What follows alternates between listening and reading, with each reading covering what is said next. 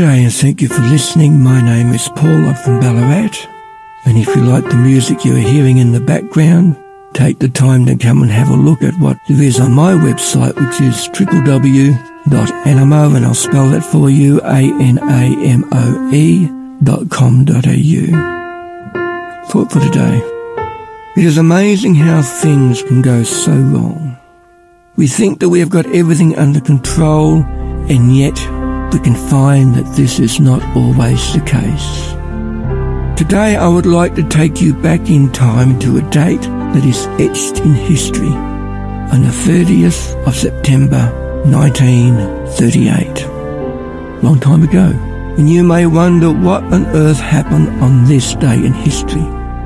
It was on this day that the British Prime Minister Neville Chamberlain made a statement that we have peace in our time, that we have nothing to fear with Germany, that we are at peace.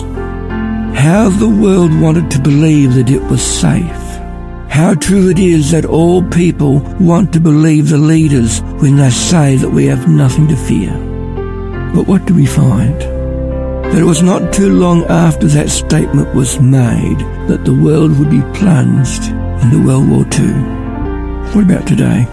How often we find that the leaders try and tell us that the world is a safer place to live in, that we have nothing to fear. And we are told that we can go about our daily business in safety. Yes, world leaders everywhere saying the world is a better place, a safer place. But what does the Bible say? In 1 Thessalonians chapter 5 and verse 3 we read, For when they shall say peace and safety, then sudden destruction cometh upon them, and travail upon a woman with child, and they shall not escape. Get the last part. There shall be no escape from the pain and suffering that can come upon us so quickly.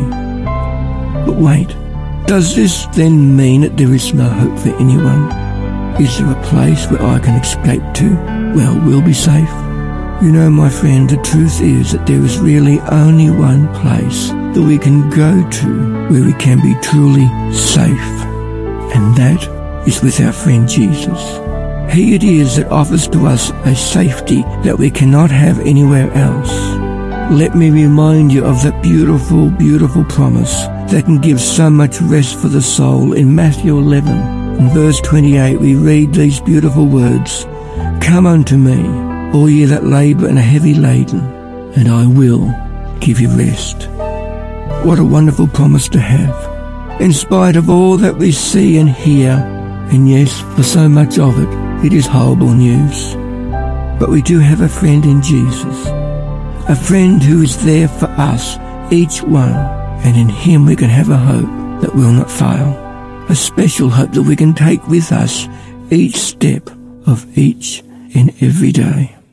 And yes, you too can have that hope today too. It's there available and it's there for you just now as we take this moment to pray.